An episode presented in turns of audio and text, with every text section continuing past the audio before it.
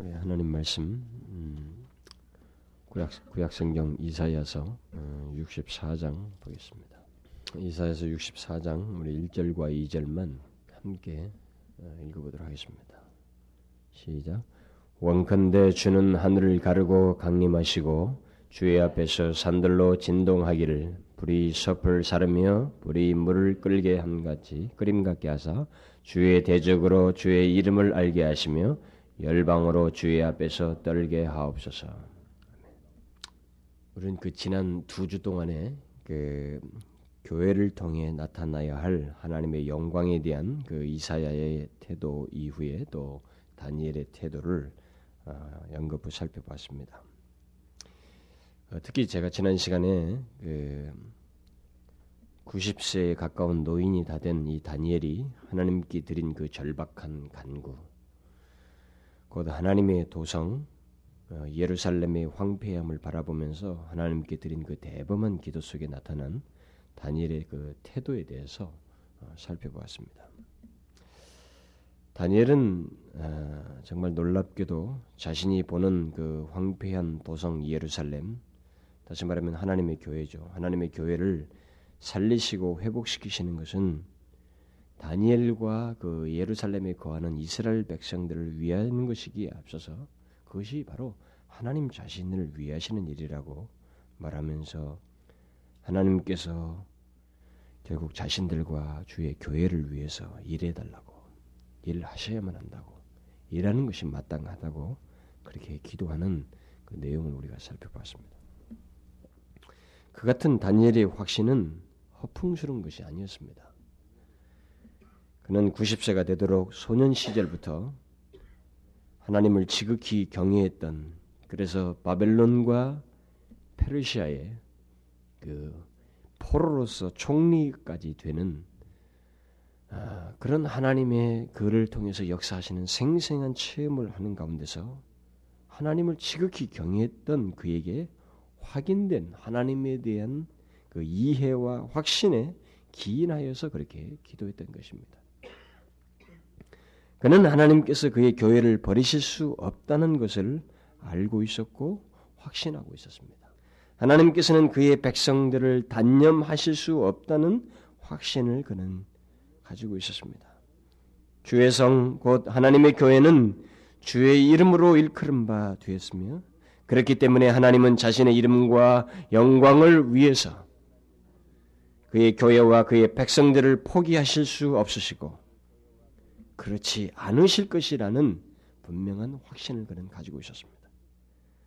우리는 이 시대의 교회의 황폐함을 보고 우리 조국 교회와 우리들의 주변 환경을 보고 너무 가볍게 비판을 늘어놓거나 또 너무 허풍스럽게 하나님의 역사를 운운하기보다는 여기 다니엘처럼 진실로 하나님의 어떠함을 알고 다시 말하면 하나님께서 그의 교회를 향해서 가지신 마음과 뜻의 변함없으심을 알고 또 결코 그의 교회를 포기하지 않으신다는 그 하나님을 알고 하나님께 다니엘처럼 긍휼을 구하는 그런 일이 있어야 한다는 것입니다.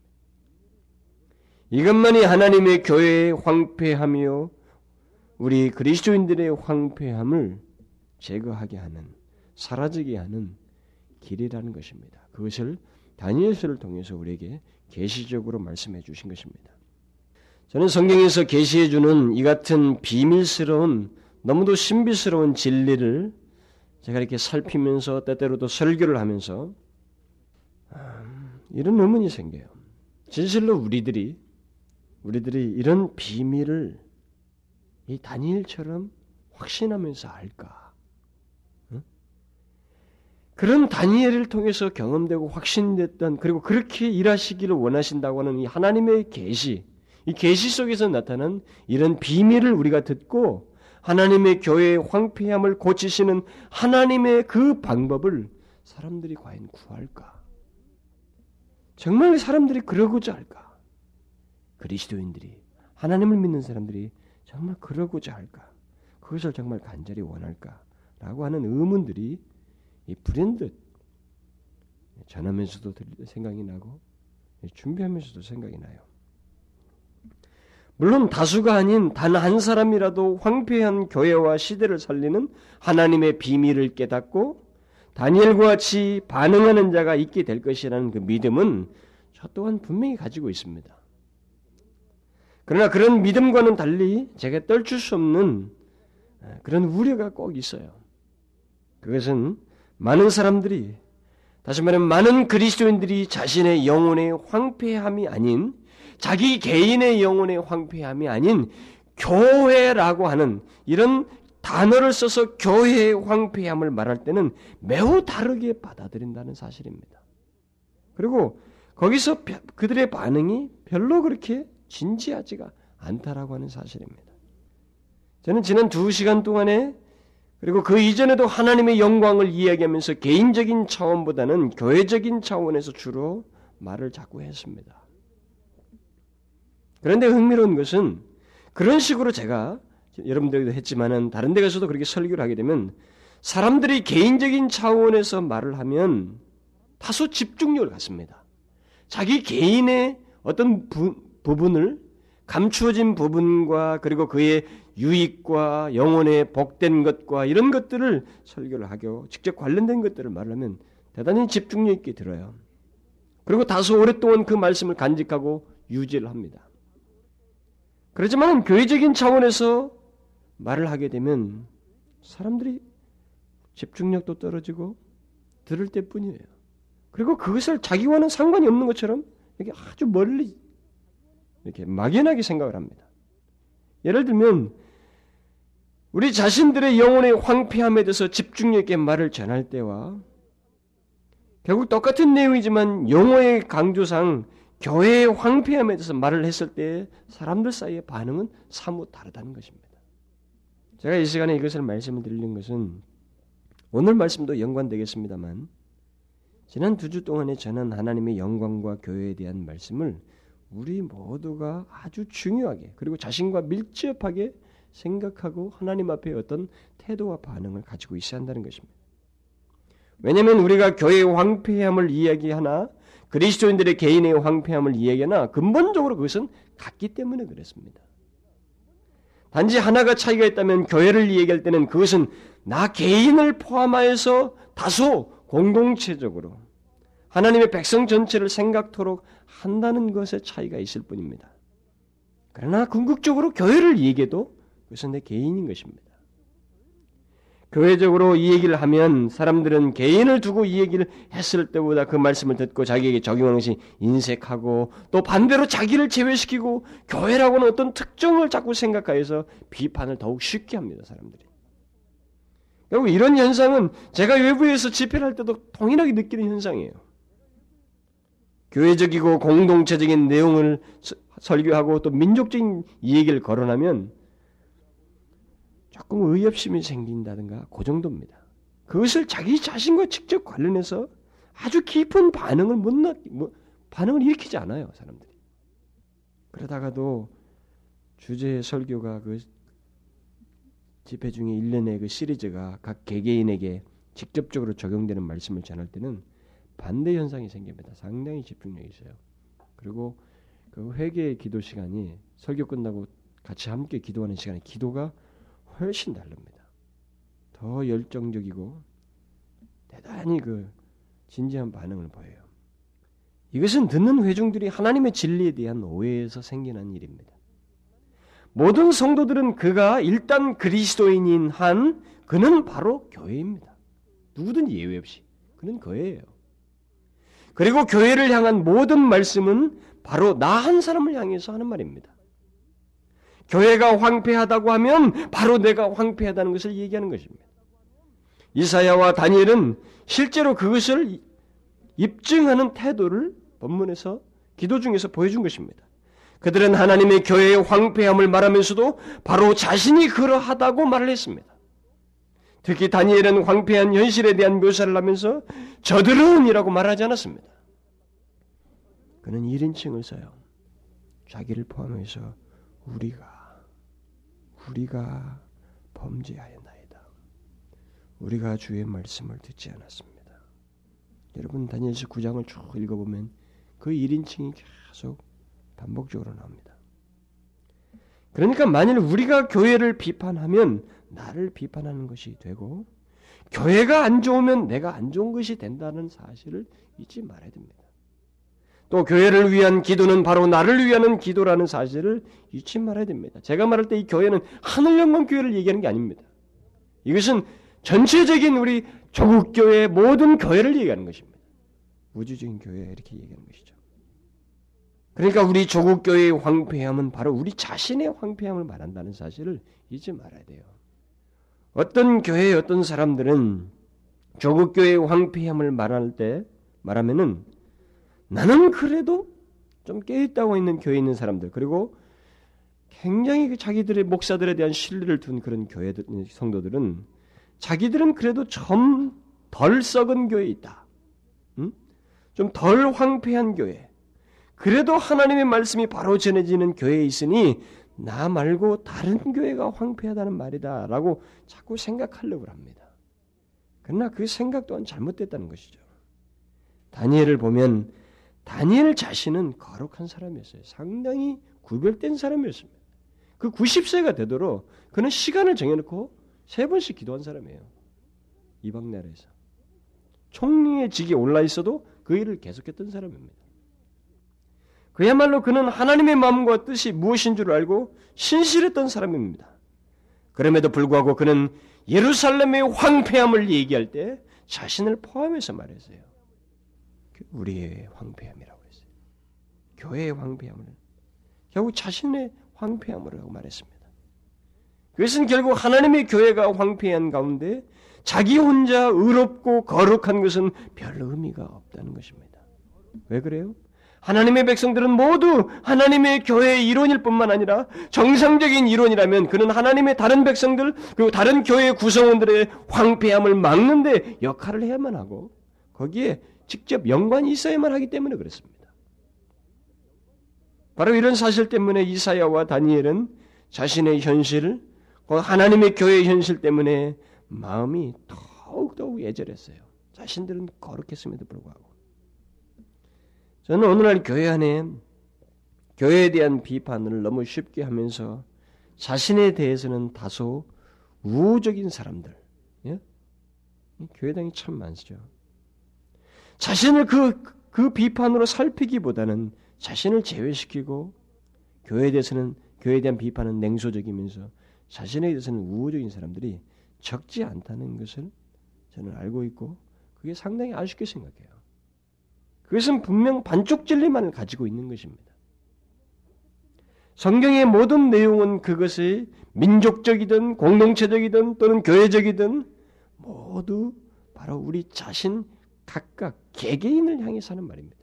공동체적인 내용을 언급해서도 그건 나 개인을 향하는 말씀이에요. 그런 맥락에서 우리는 이사야와 다니엘이 하나님의 교회를 향해서 가졌던 태도는 우리 모두의 태도에만 한다는 것이죠. 조국 교회를 향해서, 이 민족의 교회를 향해서 우리가 그렇게 많이 비판하는 그리스도인들의 무기력함과 이 황폐함을 향해서 우리가 취해야 할 태도다 이 말입니다. 그러니까 황폐한 교회를 보고 하나님께 그의 크신 긍휼을 의지해서 나갔던 그들의 태도는 바로 내 자신의 황폐함과 나를 포함한 조국 교회의 황폐함을 보고 하나님의 긍휼을 구하는 그들의 태도를 우리 또한 가져야 된다는 것입니다. 저는 오늘 또 하나님의 교회라는 말을 사용하여서 말씀을 전하려고 하는 것입니다. 그러나 그 말은 바로 우리 자신을 뜻하는 줄을 알고 같이 여러분들이 생각해야 되고 그 말씀의 진리를 나 개인에게 하나도 희석되지 않게 적용할 수 있어야 합니다.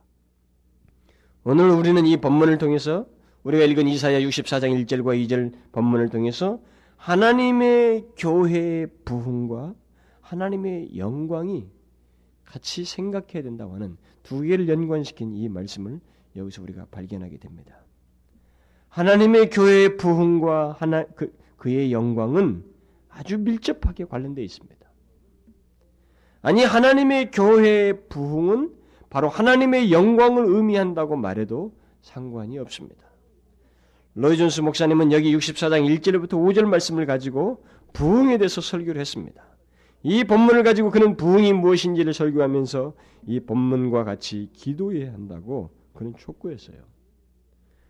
하지만 저는 이 시간에 이 본문이 일종의 부흥에 대한 이해와 부흥에 대한 갈망과 기도를 말한다 할지라도 궁극적으로 그 부흥이 무엇과 관련돼야 하는지 곧 하나님의 영광과 관련돼야 한다는 사실에 강조점을 두고 살피려고 하는 것입니다.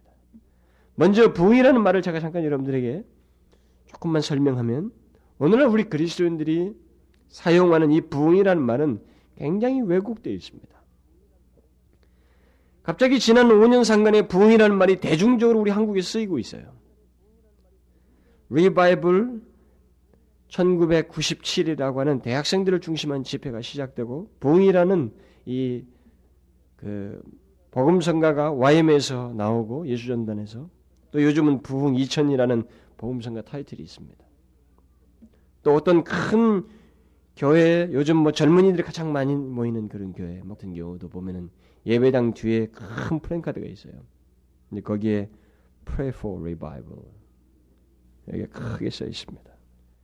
그리고 요즘 예수 전도단에서 부흥이라는 말이 이 전도단의 사활이 걸린 것처럼 얘기합니다.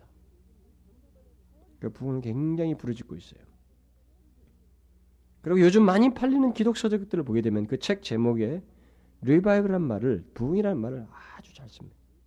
그래서 그 내용 중에도 거의 간간히 들어가 있어요. 요즘은요. 이런 현상 속에서 사람들 가운데 사람들 가운데서 부흥이라는 말이 이렇게 정의되지 않고 바르게 이해되지 않는 가운데 자꾸 퍼져 있어요.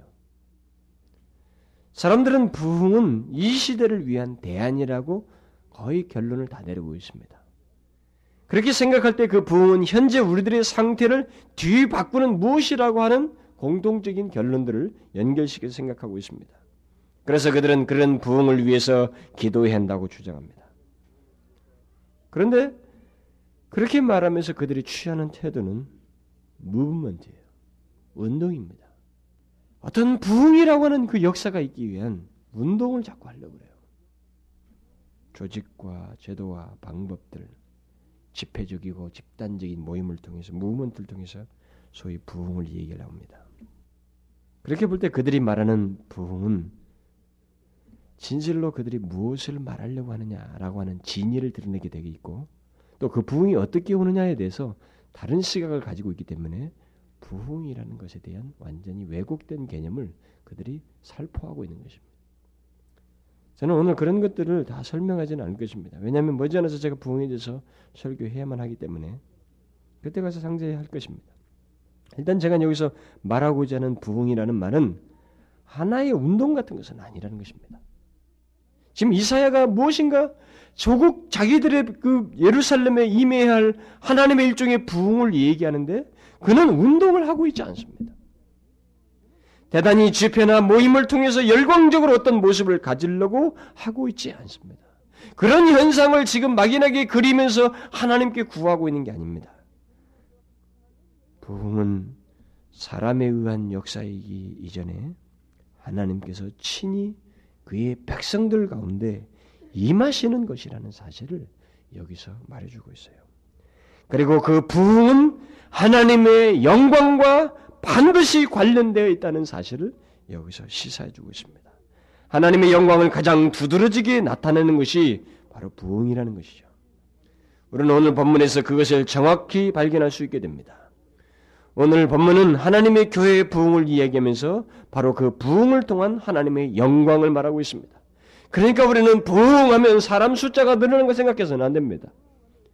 그리고 우리에게 이미 읽히 알려진 부흥회, 뭐 부흥, 머리 단들을 흔히 썼던 개념들을 조금 제거시킬 필요가 있어요. 이사야는 지금 그것을 얘기하고 있지 않습니다. 오늘 본문의 이사야가 하나님의 도성 예루살렘 곧 하나님의 교회의 회복과 구하는 그 기도 내용을 보면 하나님이 임하시는 거예요. 그래서 거기서 하나님의 영광이 지극하게 드러나는 것 이것이 그가 구하는 부흥의 핵심이에요. 그는 63장 15절부터 그 여기 기도를 64장 끝까지 계속해서 말하고 있습니다.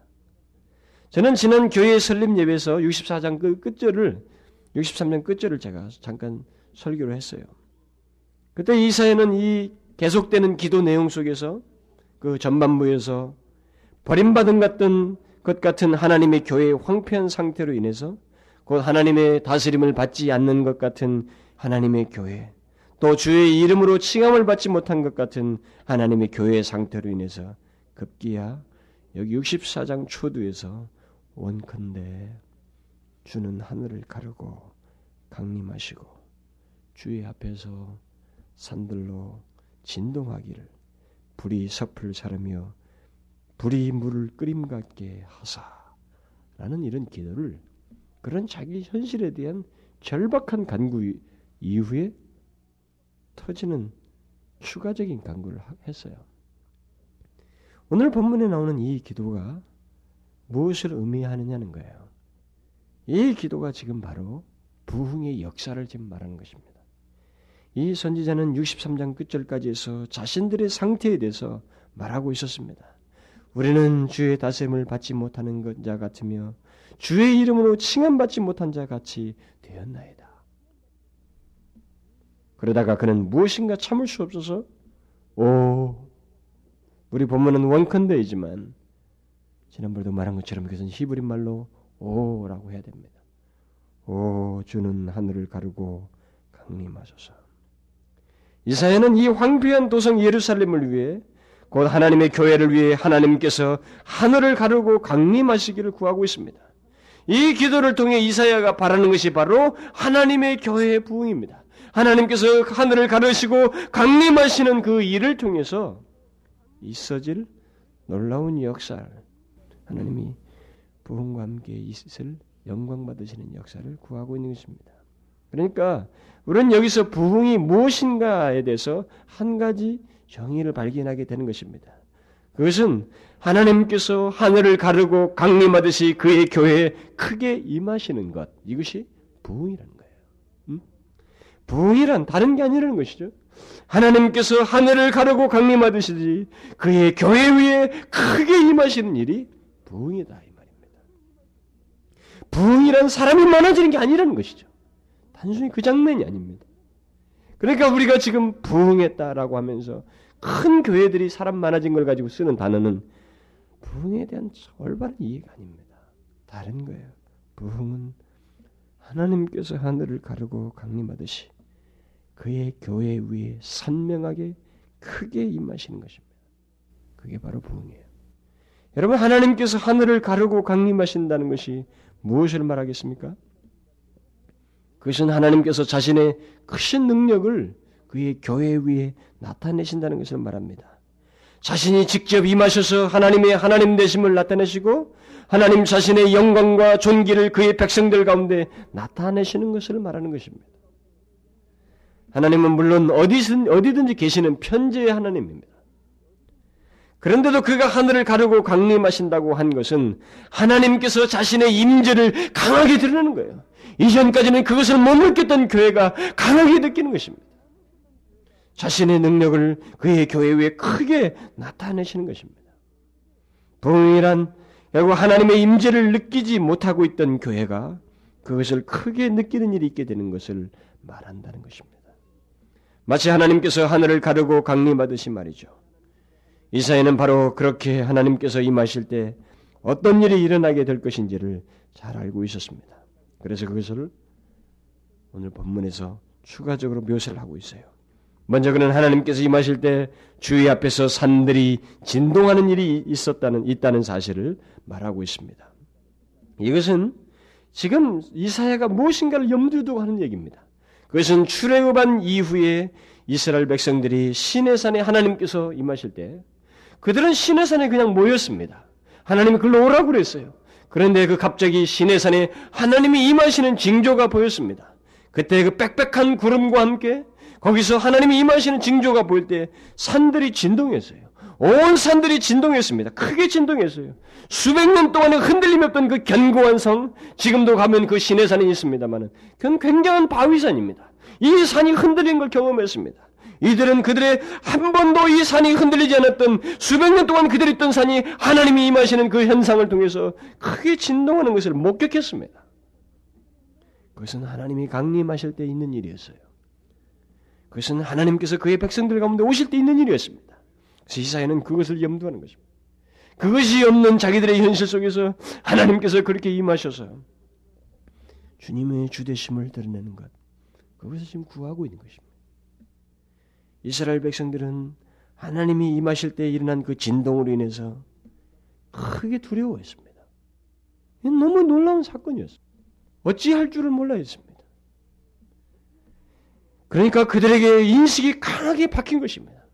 하나님의 강림은 결코 평범한 것이 아니라는 사실을 그들이 출애굽하여서 본 이제 정착하려고 하는 이 하나님의 율법을 받기 위해서 한 군데 모인 그 자리에서 그들이 강하게 인식한 것이었습니다.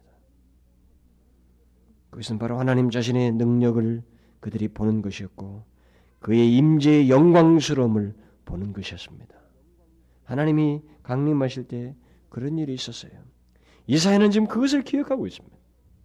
바로 그렇게 하나님께서 하늘을 가르고 강림하셔서 주의 앞에서 산들로 진동하게 하시기를 그래서 이 백성들이 주의 다스림을 받는 아니 하나님의 능한 것에 의해서 구별된 백성인 것을 보기를 원했던 것입니다. 이것은 여러분 이사야가 구하는 엄청난 기도입니다. 우리는 성경을 상식적으로 지식적으로 읽어서는 안 됩니다. 여러분들이 출애굽기 19장의 그런 장면을 보게 될 때 하나님께서 강림하실 때 어떻게 했는지 또 사무엘을 통해서 블레셋을 하나님께서 어떻게 두려움을 떨게 했는지 여러분들은 성경에 있는 많은 사건들을 볼 수 있습니다. 그들은 스스로 무서워서 스스로 찔러서 죽이는 사건들이 있었습니다. 이방 나라 사람들끼리. 이런 모든 하나님의 강림과 함께 주변은 떨고 깊은 두려움에 사로잡히는 일이 있었어요. 이런 것들을 통해서 하나님의 백성들의 입지가 아주 견고해졌습니다. 그런데 그런 모습이 없다고 하는 것이 이 이사에게 너무나도 눌리는 장면이에요.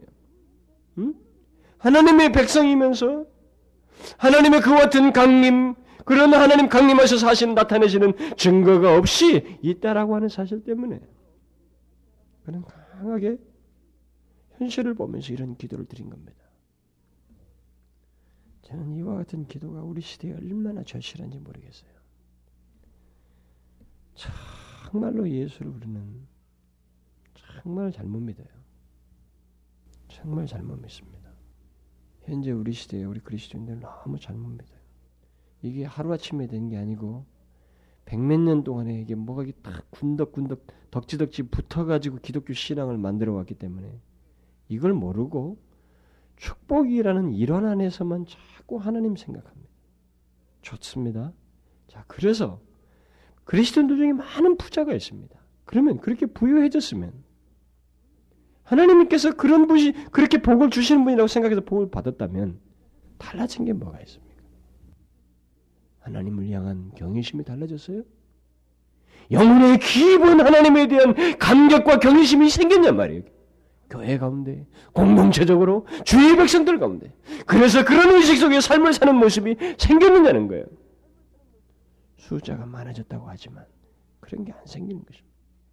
그런 현실을 보면 오 주여 하늘을 가르시고 강림하셔서 하나님이 강림하실 때 주의 백성들에게 있는 그 놀라운 것을 나타내시옵소서. 이런 기도를 우리가 할 수 있었네. 그리고 개인적으로라도 저는 여러분들이 그런 기도를 할 수 있어야 된답니다. 여러분들이 예수를 믿으면서 뭐, 나는 뭐가 힘들고 뭐가 지치고 어렵고 뭐 어떻고 저떻고 여러분들이 말을 할 그렇게 여러분들이 한숨 소리가 나오고 탄식 소리가 나오면 이때는 이사야와 같이 구할 시기예요. 응? 오 하나님 주께서 내게 크게 강림하셔서 하나님의 자녀가 어떠함을 저로 알게 하옵소서. 하나님께 속하였다는 것이 무엇인지, 그리고 하늘에 속한 영원한 자녀라는 것이 무엇인지 저로 알게 하옵소서. 이렇게 내가 무기력하게 이름을 달고 그리스도인으로 있는 것이 아니라 진실로 만군의 여호와의 자녀인 것을 나로 알게 하옵소서. 이렇게 구할 필요가 있는 것입니다. 정말 자기 개인만 가지고라도 할 것이라면 그렇게 기도해도 된다 이 말이에요. 그러나 우리는 또한 이 이사야를 통해서 교회적으로 봐야 돼요. 교회적인 현실을 보면서 이사야는 그렇게 구한 것입니다. 오, 주는 하늘을 가르고 강림하시고 주의 앞에서 산들로 진동하게 하소서. 또 그는 계속해서 불이 섭을 사르며 불이 물을 끓임 같게 하사 그랬어요. 여러분 불이 모든 광석들 그리고 엄청나게 두꺼운 철근들을 녹인다는 사실 아시죠? 우리는 영광로를 보았습니다. 이 불이 아무리 강력한 것도 녹여버려요. 또 불은 차가운 물을 그 차가운 것 자체를 우리가 다른 것으로는 데울 수가 없는데 펄펄 끓게 만들어 버립니다. 결국 이사야는 이 같은 상징적인 표현을 통해서 하나님의 능력이 나타나기를 구하는 것입니다. 하나님께서 임하실 때 그때 나타나는 능력은 불이 가장 단단한 광석과 철을 녹이고 물을 펄펄 끓게 하는 것처럼 아무리 단단하고 완악하고 폐역한 대적자랄지라도 그들의 마음을 녹이고 그들을 움직여서 하나님의 하나님 되심을 알고 주님 앞에 두려워 떠는 일이 있게 하여 주옵소서. 지금은 우리가 그것을 알지 못하고 있나이다. 냉랭한 심령을 가진 반대자들을 하나님 녹이시옵소서. 그래서 하나님의 능력 앞에서 두려워 떨고 어찌할 줄 모르는 일이 있게 하옵소서. 이게 이사야의 기도예요. 이사야가 자신들의 황폐한 현실을 보고 이런 기도를 드렸다는 것을 우리는 그저 막연하게 허풍스러운 것으로 생각해서는 안 됩니다. 왜냐하면 그는 최소한 일찍이 하나님께서 출애굽 이후에 시내산에 임하실 때 그와 같은 모습을 나타내셨던 것을 염두에 두고 성경에 기록된 많은 사건들 그렇게 생생하게 자기들의 역사 한 민족이었던 그 민족 속에 있었던 역사를 염두에 두고 하는 것이기 때문에 분명한 것이에요. 역사적인 근거를 가지고 하는 신앙적인 기도였던 것입니다. 그래서 그는 하나님의 능력을 알고 있었습니다. 그는 하나님께서 임하실 때 나타날 능력이 어떠한지를 확신하고 있었어요. 그것은 마치 눈으로 보는 것과 같은 것이었습니다. 그가 임하시면 또 그의 능력이 나타나시면 완악한 자들, 냉랭한 자들, 무지한 자들, 심지어 적대자라도 실제로 모든 심령이 녹아져 내리고 그뿐이 아니라 두려워 떠는 일이 있게 된다는 것입니다. 그래서 하나님이 백성의 그 영광스러운 모습이 그들 가운데 생기와 힘과 하나님의 능력을 나타냈지만 마치 자신들이 하나님의 능력을 가진 것처럼 생기와 능력을 그들이 소유하게 된단 말이죠. 그래서 이사는 바로 그와 같이 섭을 사르며 물을 끓게 하는 하나님의 임하심을 구하고 있습니다. 여러분 이것이 우리에게도 얼마나 필요해요? 얼마나 절실합니까? 한번 생각해 보십시오. 조금만 여러분들이 생각해 보십시오. 예배당에 다 사람들이 다 예배드려 주일날 갑니다. 그들은 하나님의 임하심의 의를 알지도 못하고 그들의 영혼이 들끓는 것처럼 주를 향한 헌신의 마음도 없이 주님에 대한 의식과 경외심도 없이 그 예배를 막연하게 드리고 한 주를 떠난다고 생각해 보십시오. 그것이 1년, 2년, 10년을 반복한다고 생각해 보십시오. 그런 현실이 숙명처럼 교회로 교회에 여겨지면서 교회가 그 모습밖에 못 드러내고 있다고 생각해 보십시오. 우리는 이사야와 같은 기도를 드리지 않을 수가 없는 것입니다. 오 하나님, 불이 섭을 사는 것처럼 불이 물을 끓게 하는 것처럼 끓게 하옵소서. 다시 말하면 주의 능력을 그렇게 드러내 주십시오. 이사야는 진실로 하나님의 임하심 속에 있는 참된 부흥을 구하고 있는 것입니다. 그는 사람들이 이루어내는 어떤 일을 구하고 있는 게 아닙니다. 그는 하나님께서 그의 교회 위에 친히 능력 가운데 임하시는 부흥을 구하고 있는 것입니다. 부흥은 하나님 자신이 직접 임재하시는 것, 그것을 목격하는 것이 부흥입니다. 또 부흥은 사람의 능력에 의한 어떤 일을 보는 것이 아니라 다시 말하면 사람들의 운동과 캠페인과 조직적인 수고에 의한 어떤 것을 보는 것이 아니라 하나님 자신의 능력을 보는 것입니다. 저와 여러분은 그것을 우리 교회에서 보기를 원해야 돼요. 우리 조국 교회에서 그것을 보기를 원해야 됩니다. 이것은 부흥을 말하는 데 있어서 굉장히 중요한 진리입니다. 사람들이 많이 모여서 무언가 되는 것 같고 여러 가지 조직과 수고를 해서 많은 행사와 능력과 일이 있어 보이는 걸 가지고 부흥이라고 말할 수 없습니다.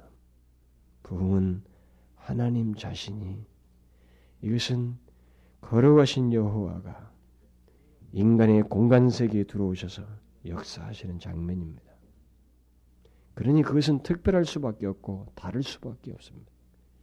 그러니까 기독교인들이 교회가 평범하다고 하는 것은 그저 인간 자연사에 있는 모습 정도밖에 있지 않다는 것은 무엇인가 이상한 거예요. 힘을 상실한 것입니다. 능력을 상실하고 있는 거예요. 개인뿐만 아니라 교회가 그렇다는 것은 그들이 하나님으로부터 오는 능력을 상실하고 있다는 하나의 증거입니다. 부흥은 하나님이 오셔요. 그리고 오셔서 그 가운데 선명한 이정표를 낳게 하십니다. 바로 하나님의 능력을 보게 하시는 거예요. 그래서 우리 우리들끼리 해놓고 우리들끼리 자랑하고 우리끼리 치하는 그런 모습이 아니라 아 이건 하나님이다. 주께서 우리 가운데 오셔도다. 주의 능력이 아니고서는 이것을 아무도 할 수 없어. 이건 하나님의 바꾸심이야. 주의 능력이라고 주께서 우리 가운데 임하셨도다. 이렇게 말하면서 인정하게 되는 것이 부흥이에요.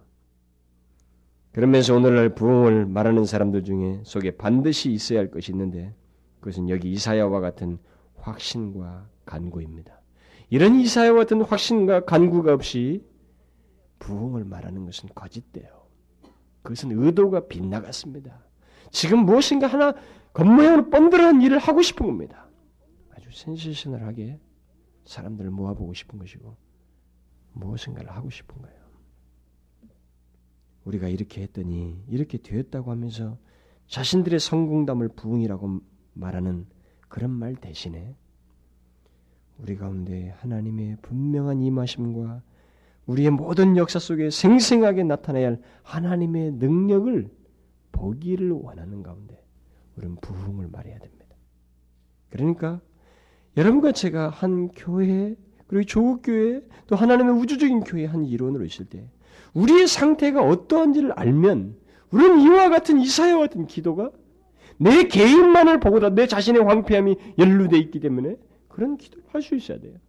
자기 영혼이 무기력한데도 그리스도인이라고 하면서 그냥 밋밋한 생활을 하고 있으면서도 하나님이 살아계심을 느끼지 못하고 있으면서도 거기에 대해서 그런 우러나온 기도가 없이 하나님의 내게 임하시옵소서라고 하는 간절한 기도도 없이 자기의 삶을 자기를 유지시킨다는 것 그런 교회를 방관한다는 것은 우리가 하나님을 아직 온전히 믿고 있지 않는 거예요.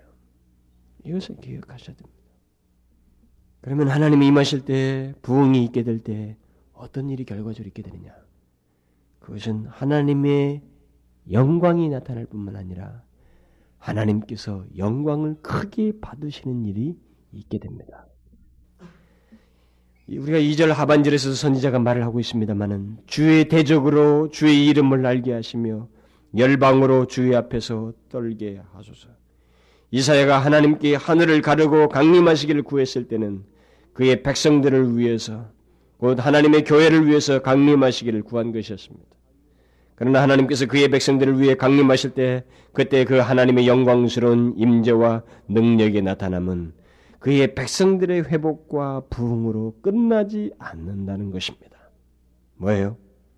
하나님의 임재와 능력으로 인해서 생겨나는 다른 일이 있다는 것입니다. 그것은 주의 대적자들이 주의 이름을 알게 되는 일입니다. 또 열방이 이 말은 주를 알지 못하는 모든 사람들이 주의 앞에서 떨게 되는 일이 있는 거예요. 여러분 이 말이 무슨 말인지 여러분 잘 아셔요? 하나님께서 그의 백성들을 위해 강림하심으로 인해서 주의 대적들이 주의 이름을 알게 된다는 것이 무슨 말인지 알냐 말이죠.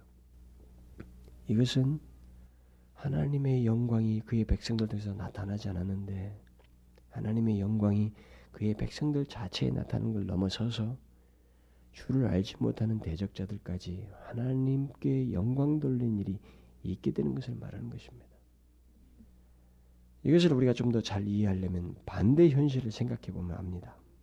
실제로 이사야는 그런 현실 속에 있었습니다. 하나님의 백성들이 주의 다스림을 받지 않는 것 같은 현실을 가지고 있었어요. 정말 하나님이 살아계시는지에 대한 의문이 제기되고 있었습니다.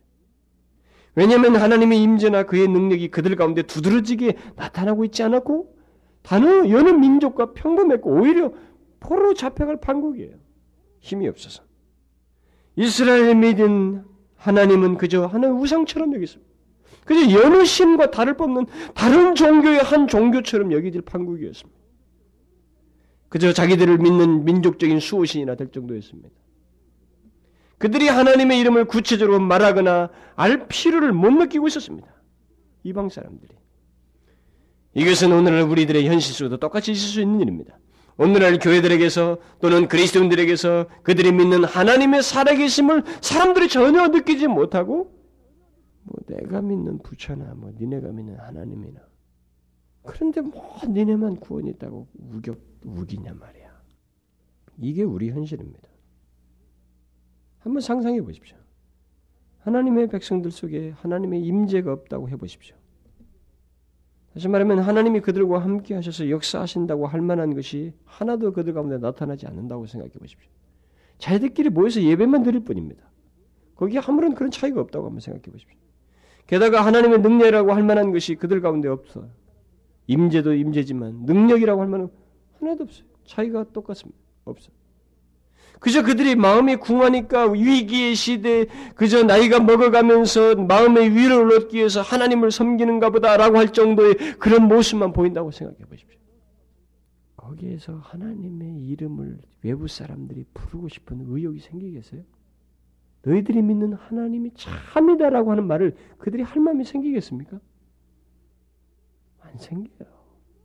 이사야 당시가 그러했습니다. 어쩌면 우리 현실도 그렇죠. 누가 일부러 너희가 믿는 하나님의 이름을 부르겠어요? 마음에서 오라 누가 부르겠습니까? 누가 불러요? 가서 권하고 애원해도 부를까 말까 하고 불러주지도 않는데 누가 나서서 부르겠습니까? 이스라엘 당시가 그랬어요. 어떤 매력도 그리스도인들에게서 교회 속에서 또 그들에게 어떤 하나님의 능력이라는 만한 것을 보지 못하는 한 그런 매력을 발견하지 못하는 한 그들은 그들을 보고 하나님의 이름을 일부러 부르지 않습니다. 부를 수 없죠. 자, 그런 현실이 있다고 생각해 보세요. 그런데 그의 반대 상황을 한번 생각해 보십시오. 전혀 하나님의 이름에 대해서 아는 바도 없고 알고 싶어 하지도 않고 오히려 냉소적이고 대적하는 태도를 보였던 사람들이 그 하나님을 알지 못하는 알지 못하는 그 하나님을 그 하나님의 이름을 그들이 부르고 알게 되고 하나님 앞에서 두려워 떨고 굴복하고 자신의 의지를 꺾는 일이 있다고 생각해 보십시오. 응? 전혀 있을 법하지 않은 이 반대의 일이 그들 가운데 있다고 한번 생각해 보십시오. 이전에는 싫어했습니다. 예수 얘기만 해도 듣기 싫어했어요. 대적했습니다. 하나님의 이름을 알고 싶은 마음이란 추호도 생기지 않았습니다. 그런데 그 이름을 알게 되고 그 이름 앞에 두려워 떨며 굴복한다고 생각해 보십시오. 우리는 이 같은 반전, 이 같은 살아있는 대 역사를 두고 부흥의 한 모습이라고 할 수 있는 것입니다. 이사야가 지금 그것을 얘기하는 겁니다. revive라고 하면 다시 살다, 다시 살아나는 역사를 지금 얘기하고 있습니다. 그런데 여기서 중요한 것은 단순한 현상이 아닙니다. 지금 이사야는 단순한 현상을 하나님께 구하고 있는 게 아닙니다. 하나님께서 영광 받으시는 일이에요. 그의 백성들에게 임하셔서 그의 백성들의 회복을 넘어서서 대적자들이 하나님의 이름을 알게 되고 하나님 앞에 굴복함으로 인해서 하나님의 영광이 드러나는 것. 이것을 얘기하고 있습니다.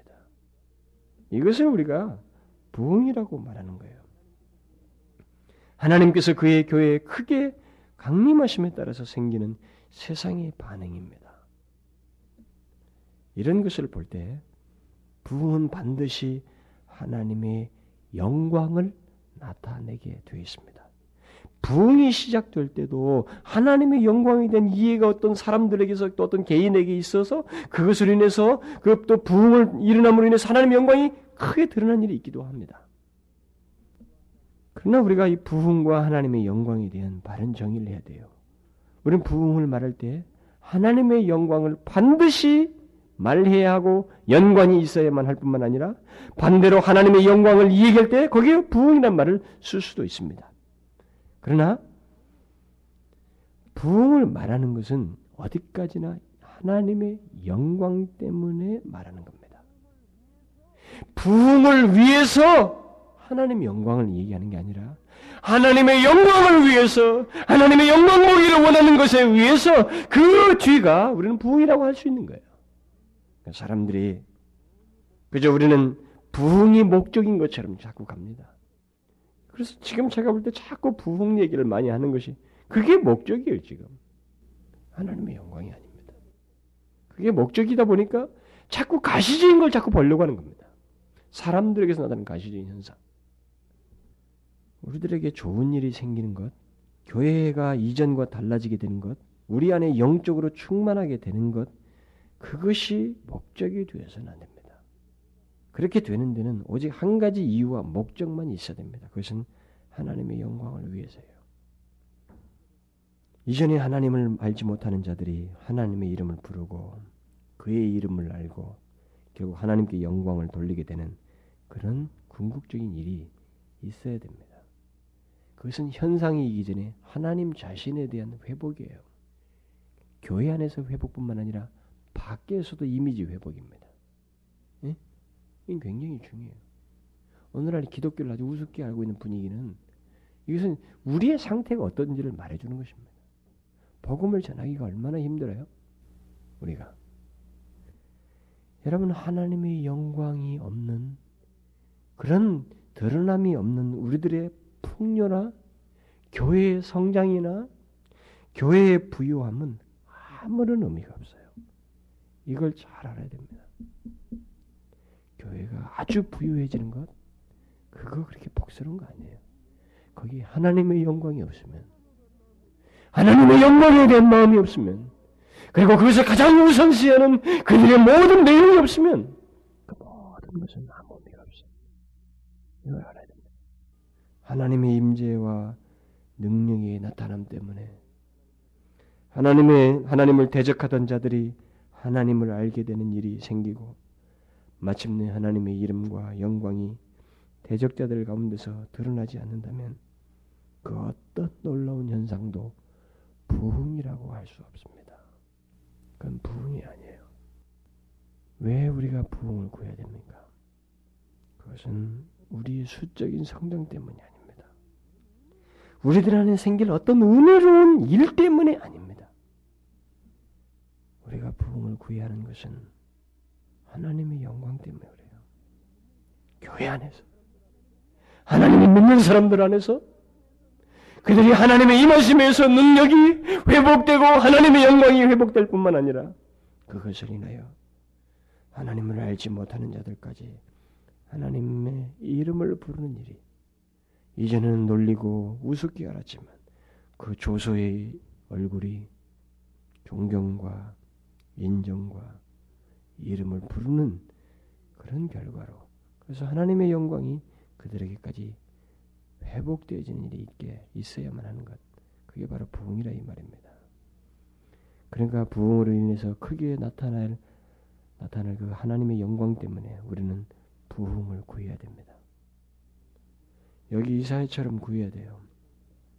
우리의 무기력한 상태를 보고 비판만 하고 가만히 있을 것이 아니라 이사야처럼 하나님께 가슴 속에서부터 터져나오는 간구를 드려야 됩니다. 오, 주는 하늘을 가르고 강림하소서.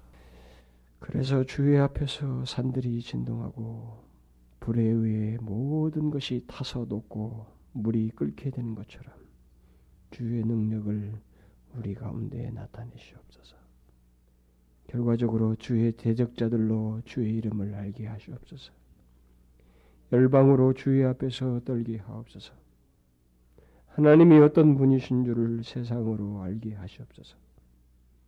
실제로 역사를 보면 이런 일은 오순절 때도 있었고 교회사를 보면 종교개혁 때와 18세기 부흥이 일어날 때 19세기 58붕, 59붕 때 일어났습니다. 심지어는 우리 한국에서도 1907년에 이런 일이 일어났어요. 실제로 일어났습니다. 그러니까 이 기도는 현실 불가능한 기도가 아닙니다. 우리가 그렇게 구해야 돼. 오, 주는 하늘을 가르고 강림하소서. 오늘날 우리 그리스도인들이 가진 그 불신앙이 뭔지 아십니까? 하나님의 능력을 안 믿습니다. 기도는 하고 있어요. 능력을 달라고. 그러나 능력을 이사야처럼 믿지 않습니다. 고작 해봐야 하나님의 능력을 기대하는 고작 기도해봐야 자기 생활 속에서 기적적으로 좀 어떤 사건 해결달라는 것입니다. 직장 한번 얻게 해달라는 거예요. 어떤 유익을 좀 얻게 해달라는 것입니다. 그걸 가지고 하나님의 능력이라고. 여러분, 여러분, 하나님의 능력에 대해서 우리는 너무 불신앙을 가지고 있습니다. 아니에요. 이사야는 그것을 말하는 게 아닙니다. 하는 그가 생각하고 그가 간구한 하나님의 능력은 진실로 땅이 진동하듯이 모든 사람이 알며 경험하고 인정하고 고백하고 하나님의 영광이 드러난 일이에요. 실제로 드러난 일입니다. 우리에게만 드러난 게 아니라 우리 밖에까지 하나님을 알지 못하는 자들에까지 드러나는 실제적인 능력입니다. 우리는 이 영광, 이 능력, 이것을 우리가 구해야 돼요. 여러분, 제가 아까도 서두에서 말을 했습니다만, 그것이 바로 여러분과 제 자신이 하나님 앞에 견고한 그리스도인으로서 서 있다는 증거가 되는 것입니다. 우리 시대를 보고 이 시대를 볼 때는 여러분 자신 개개인을 보시고 우리 자신을 인하여 하나님 앞에 이렇게 기도해야 됩니다. 오 주는 하늘을 가르고 강림하소서. 오 하나님 내 삶에 강림하소서. 이 조국 교회 위에 강림하소서. 내 자신의 인격 위에 강림하소서. 그래서 하나님의 살아계심을 나도 알고 교회도 알고 내 밖에 있는 사람까지 알게 하옵소서. 진실로 그래야 됩니다. 그런 믿음, 주의 능력에 대한 믿음을 가지고 기도하셔야 됩니다. 기도하겠습니다. 오 아버지 하나님, 하나님 이 시대가 하나님을 너무 알지 못하고 있습니다. 이사야 당시의 백성들이 하나님이 어떠하심을 몰랐던 것처럼 이 시대가 하나님을 너무 알지 못하고 있습니다. 하나님이 영광을 잠시만 비추어도 우리는 감당할 수 없는 존재인데 주께서 잠시 강림하시는 흔적만 보여도 하나님 산들이 진동하고 하나님 우리가 감당할 수 없는 것이 하나님이신데 그 하나님을 이 시대가 너무 알지 못하나이다. 하나님의 우리들이 그 그런 모습을 하나님의 그럴 수 있도록 지금까지 하나님의 백성들의 무기력함이 있었나이다. 오 주여 주는 하늘을 가르시고 먼저 주의 교회 위에 임하셔서 주의 강림을 인하여 하나님 주의 능력을 보게 하여 주시고 그것을 인하여 하나님이여 주를 알지 못하는 자들까지 대적자들까지 하나님의 이름을 부르며 주께 영광 돌리는 일이 있게 하여 주옵소서. 오 아버지여 저희 교회 위에 하나님이여 주께서 임하셔서 주의 능력을 나타내어 주옵소서. 우리 개인의 삶과 인격에 하나님이여 임하시옵소서. 강림하셔서 하나님의 능력을 우리가 보게 하시고 하나님의 하나님의 자녀답고 그리스도인담을 나타내게 하여 주옵소서. 오 아버지여 또이 조국 교회에 주께서 임하셔서 하나님의 하나님 되심을 드러내며 주의 영광이 드러나는 일이 있도록 역사하여 주옵소서. 하나님 이사야와 같이 그와 같은 마음과 기도를 우리 사랑하는 형제들이 기독해 해 주시고 우리 자매들이 쉼 없이 주께 간구하며 그 부흥의 날을 보기까지 영광 받으시는 날을 영광 받으시는 것을 보기까지 쉼 없이 기도하는 우리 사랑하는 지체들이 되게 해 주시고 이 조국 교회 외에도 하나님 그런 사람들이 수없이 일어나게 하여 주옵소서. 예수 그리스도의 이름으로 기도하옵나이다.